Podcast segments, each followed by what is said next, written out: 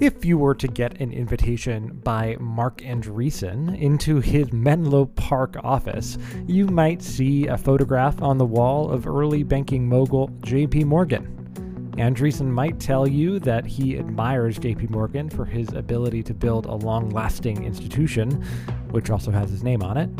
And it's the sort of homage you'd expect from a master of the universe type like Andreessen. The Netscape founder, of course, put his own name on a much younger financial institution, Andreessen Horowitz. So, what kind of legacy is Andreessen and his firm building for itself? What is the state of Andreessen Horowitz? Those are some questions we're posing on this episode of The Information 411. I'm Cory Weinberg. The Information recently published a deep dive headlined Inside Andreessen Horowitz's Rise. My colleague Kate Clark will join me to discuss in this episode. Of course, recent listings of Coinbase and Airbnb, as well as the upcoming IPOs of Instacart and Robinhood, as well as a slew of investments in that one little app called Clubhouse, have given Andreessen Horowitz new relevance. Then we discuss a story about one of the most classic tensions in startup land. Do quote unquote visionary founders actually want to go public? My colleague Kevin McLaughlin will join me to discuss a future story he just published. There's investor pressures, employee pressures, C suite dramas. It's worth reading and listening to. First, let's get to Kate and talking and Andreessen Horowitz. Andreessen Horowitz, or A16Z as it's known, is up there with Sequoia, Accel, and Founders Fund as one of the most recognizable names in venture capital. But over the years, a nagging question has hung over the firm. Does its financial performance as a firm really live up to its big reputation? The Information's Kate Clark was one of the reporters that dug into that question in recent weeks, and she joins me now. Hello. Hey, how's it going? It's all right. Um, so you've been on the show a bunch recently talking about fintech and the rapid pace of investments of Tiger Global Management. Um, now we turn to Andreessen, who is also investing in a at a at a torrid pace. Uh, first, let's take a little bit of a step back because you cover venture capital, you cover startups, you talk to a lot of entrepreneurs.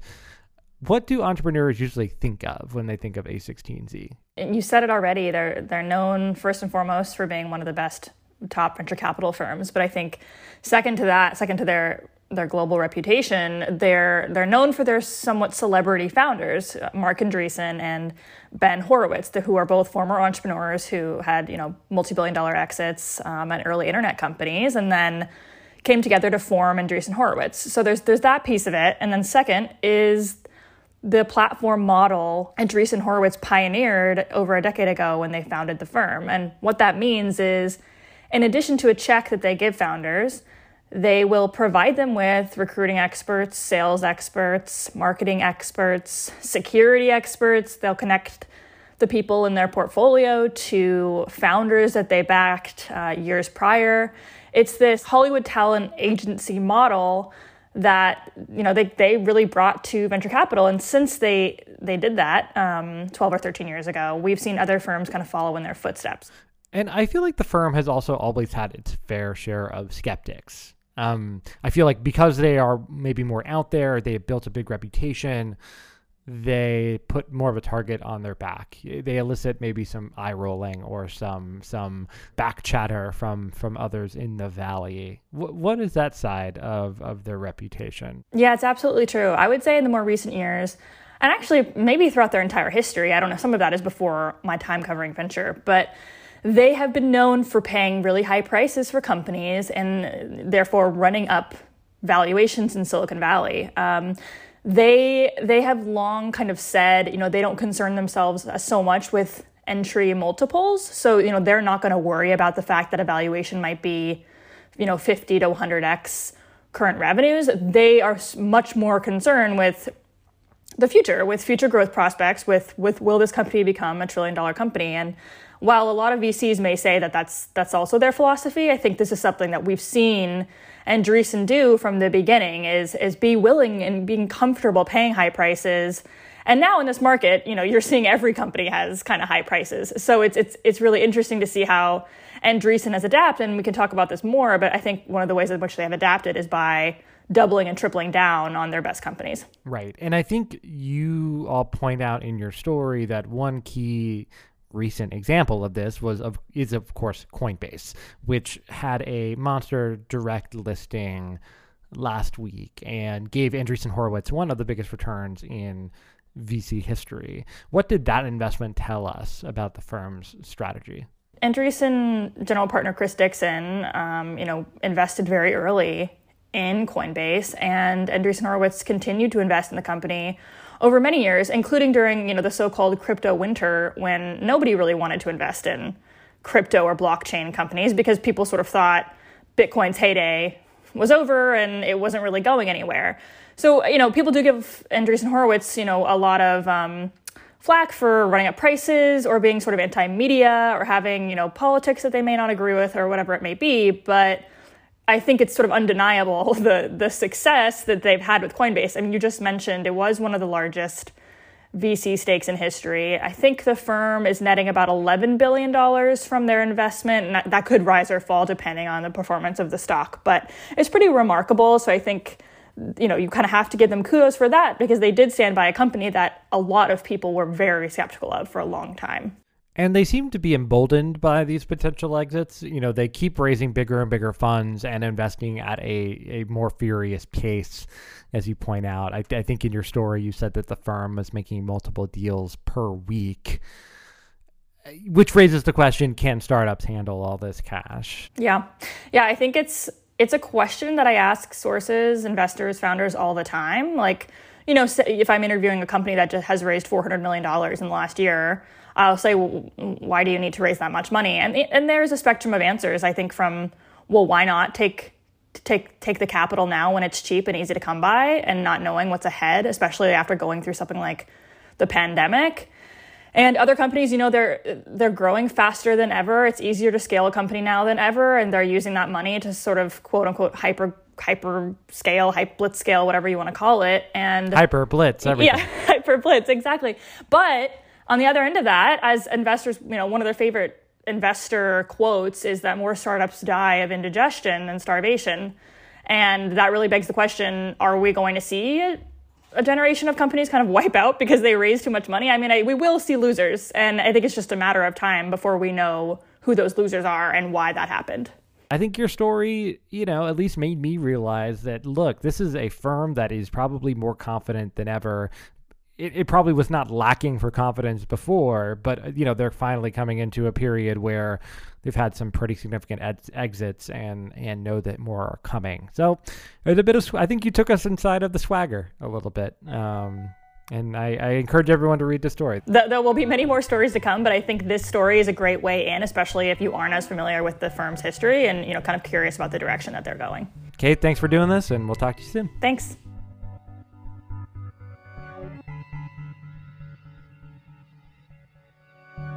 Boston based artificial intelligence startup DataRobot played a key role in helping the US government understand the behavior of the coronavirus and how it spread. A noteworthy startup accomplishment, but that didn't stop its C suite from plunging into the kind of messiness and politics that often plagues hot startups. Kevin McLaughlin wrote a piece this week on some of the drama that unfolded at DataRobot, and he joins me now. Hey, Kevin. Hi, Cory. How's it going? As we often have to do with some of the AI, cloud computing, machine learning type of startups that you often take us inside, let's explain a little bit about the business of DataRobot before jumping into the drama. What does DataRobot do? What's its its kind of key product? Yeah, so DataRobot was one of the first companies to uh, see the opportunity for a type of software called automated machine learning. And basically, what this means is the, uh, the software allows companies to take their data or business units within a company to take their data and put it in the hands of non data scientists and enable them to build machine learning models as data scientists do. And so basically, if you're a company and you don't have any data scientists and you can't afford to hire them, you can use DataRobot to do that work. Uh, you can also, if you have a couple of data scientists, you can use DataRobot software to augment their capacity uh, and, and output more uh, end results. And its customers are, are big banks, the U.S. government, you know, companies or, or entities that are that have these kind of big data needs, but are often behind the curve a little bit potentially. Well, I think one of the reasons investors uh, are so enthusiastic about DataRobot and the company has such a high valuation is the total addressable market is huge. It's basically any company that generates a lot of data. And of course, that means pretty much every company out there across many different industries. So, yeah, that's one of their chief attributes is is is the broad appeal for their software. Right. That that big TAM and big data, a lot of lot of a lot of promising things there. And and we should note it, it raised money over the years from uh, New Enterprise Associates, Sapphire Ventures, Altimeter, and and also some big companies like Hewlett Packard Enterprise and Cisco. So this went from obviously fledgling startup to nine year old company with uh, where the, the clock is kind of ticking. Um, investors, employees, everyone usually around this time starts pushing for a company to go public, especially in this really hot IPO market. This created some tension with CEO and founder Jeremy Achin. What what did you learn? In the course of reporting out this story, I, I, I heard from many different people who worked at DataRobot who basically revered Jeremy Achin uh, especially the data scientists and the engineers within the company, because this, and you, you hear the term visionary CEO a lot, and I think it gets overused, but Jeremy is definitely in that mold. One of the things that he did that really kind of set up DataRobot for success is acquiring several smaller startups along the way to fill in gaps in the process of creating machine learning models and automating that process. The other thing is he always kind of was able to anticipate what would be important uh, in AI generally in the commercial AI space. One example is this concept known as AI explainability.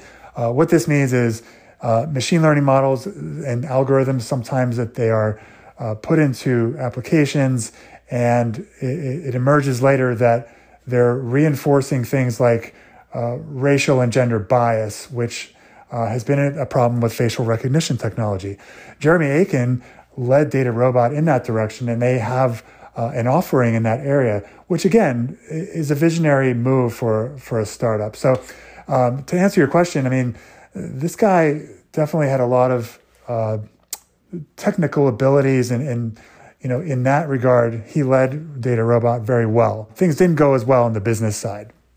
So this to me, as you laid out in this story, and I think you pointed this out as well, really seem to evoke a lot of tech tensions between investors and their visionary quote unquote CEOs. Travis Kalanick of Uber being perhaps the prime example, um, as well as some some lower profile ones like Bob Muglia of Snowflake. Um, you write that Jeremy Achin was pressured by DataRobot's board to resign this year. What happened? So there were basically two main reasons. One was that as DataRobot, DataRobot grew older, attracted more funding, and the valuation rose, employees understandably started saying, hey, you know, when are we going to IPO? When are we going to go public? And over time, Jeremy kind of grew wary with these questions. One of the things is he did not actually he, he had a different timeline for taking the company public, and it did not match up with what the investors wanted or the employees.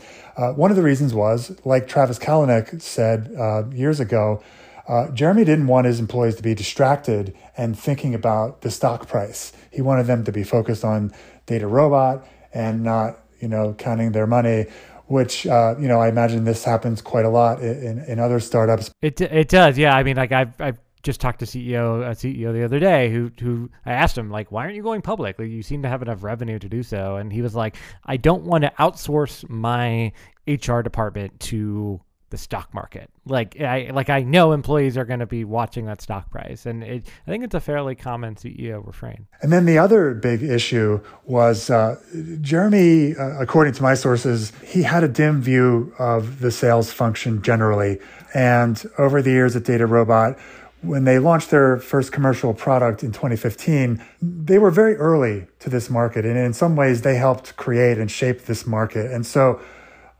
obviously, in the early years, uh, you can't just go out and sell companies something that they don't really know that they need yet. And so the sales cycles early on were quite long. And actually, that issue persisted all the way up until 2019 when in another story that uh, Amir Efrati reported last year, he, he, reported that their DataRobot sales and marketing expenses were quite high relative to their revenue.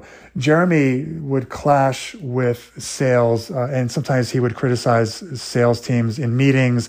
It was well known internally that he basically all the non-data science functions uh, and non non-engineering functions he, he didn't really have a high opinion of. And so over time, these issues grew and DataRobot in the beginning of 2020 hired uh, a chief operating officer, Dan Wright, from a company called AppDynamics, which uh, is a subsidiary of Cisco. Uh, AppDynamics is a very different kind of company. They sell software for measuring the performance of cloud applications. Uh, but DataRobot brought in Dan Wright to basically run the sales side and enable Jeremy to not have to worry about sales as much and you know focus on data science and engineering. But that didn't really work, uh, according to my sources. And so the the frictions between Jeremy and sales continued. And at one point, some of the senior leaders uh, in sales had decided that they had had enough, and they weren't quite sure if you know this wasn't what they signed up for at DataRobot. And so uh, eventually, it just became an issue where th- there was a threat to the the future business of DataRobot, and uh, and that's ultimately what led to Jeremy's departure. Yeah, I mean, you wrote that the tensions with the sales team were pretty extreme. That Achin's quote, quote Achin's attitude toward the company's sales team seemed to border on disdain. Um, that's that's pretty extreme. Well, the irony, you know, the great irony, Cory, is that you know we've previously reported that DataRobot's revenue in 2019 was 85 million. They had a great year last year. Sales were around 160 million, as we reported. And so you're talking about a company that at the outset of the pandemic had layoffs because uh, it was concerned about, you know, what the, what the pandemic was going to do to its sales pipeline and ended up coming out the other end uh, doing quite well. You had a great detail in your story that DataRobot's technology actually helped some of the pharmaceutical companies and even the federal government deal with vaccine trials and understand the behavior of the virus. So, like, it's important work that they're doing oftentimes, and, and they seem to be doing it well, but sometimes these fundamental tensions just companies can't get out of the way of them. The way it was explained to me was uh, Jeremy's very passionate about uh, his country and, and helping it, and saw, you know, at the outset of the pandemic, everyone things were sort of confused and disorganized and he said hey you know this is a data problem. This is, or this is many different data problems, and that's what we do. So why shouldn't we go and help? Some of the investors initially were skeptical about uh, earmarking a, a, chunk of engineering and data science resources from DataRobot to go work, you know, essentially a, on a volunteer basis. Uh, but it ended up uh, resulting in a, more federal government business for DataRobot, and so you could say that that decision on the part of of Achin um, potentially created a new revenue stream for DataRobot going forward. The statement that they that the uh, companies, the chairman of the of DataRobot's board of directors gave you for the story was um, was really interesting. Uh, he he said Jeremy is a visionary leader, uh, et cetera, et cetera. His future entrepreneurial activities are his main focus right now, uh, and given his uncompromising passion for innovation, that is probably the right move for all parties right now. and meanwhile, DataRobot uh, is, is you report is likely to go public. Um, this year. So, uh, you know, the story, uh, you know, has some drama to it, but maybe everyone kind of gets what they want. I, I don't know. I think that uh, Jeremy Achin will definitely be back with a new company. he's the he's got so many ideas and he's got so many projects going on that it's really inevitable that uh, you know he'll start something new. So I, I think that I, I would expect to see that you know in the coming years or maybe even in the coming year. Thanks, Kevin. Thanks so much for joining us. Okay, thanks, Cory. That's our show this week. Thanks so much to Kate and Kevin for joining me. Thank you to Ariella Markowitz for producing the 411. Have a great weekend, everybody.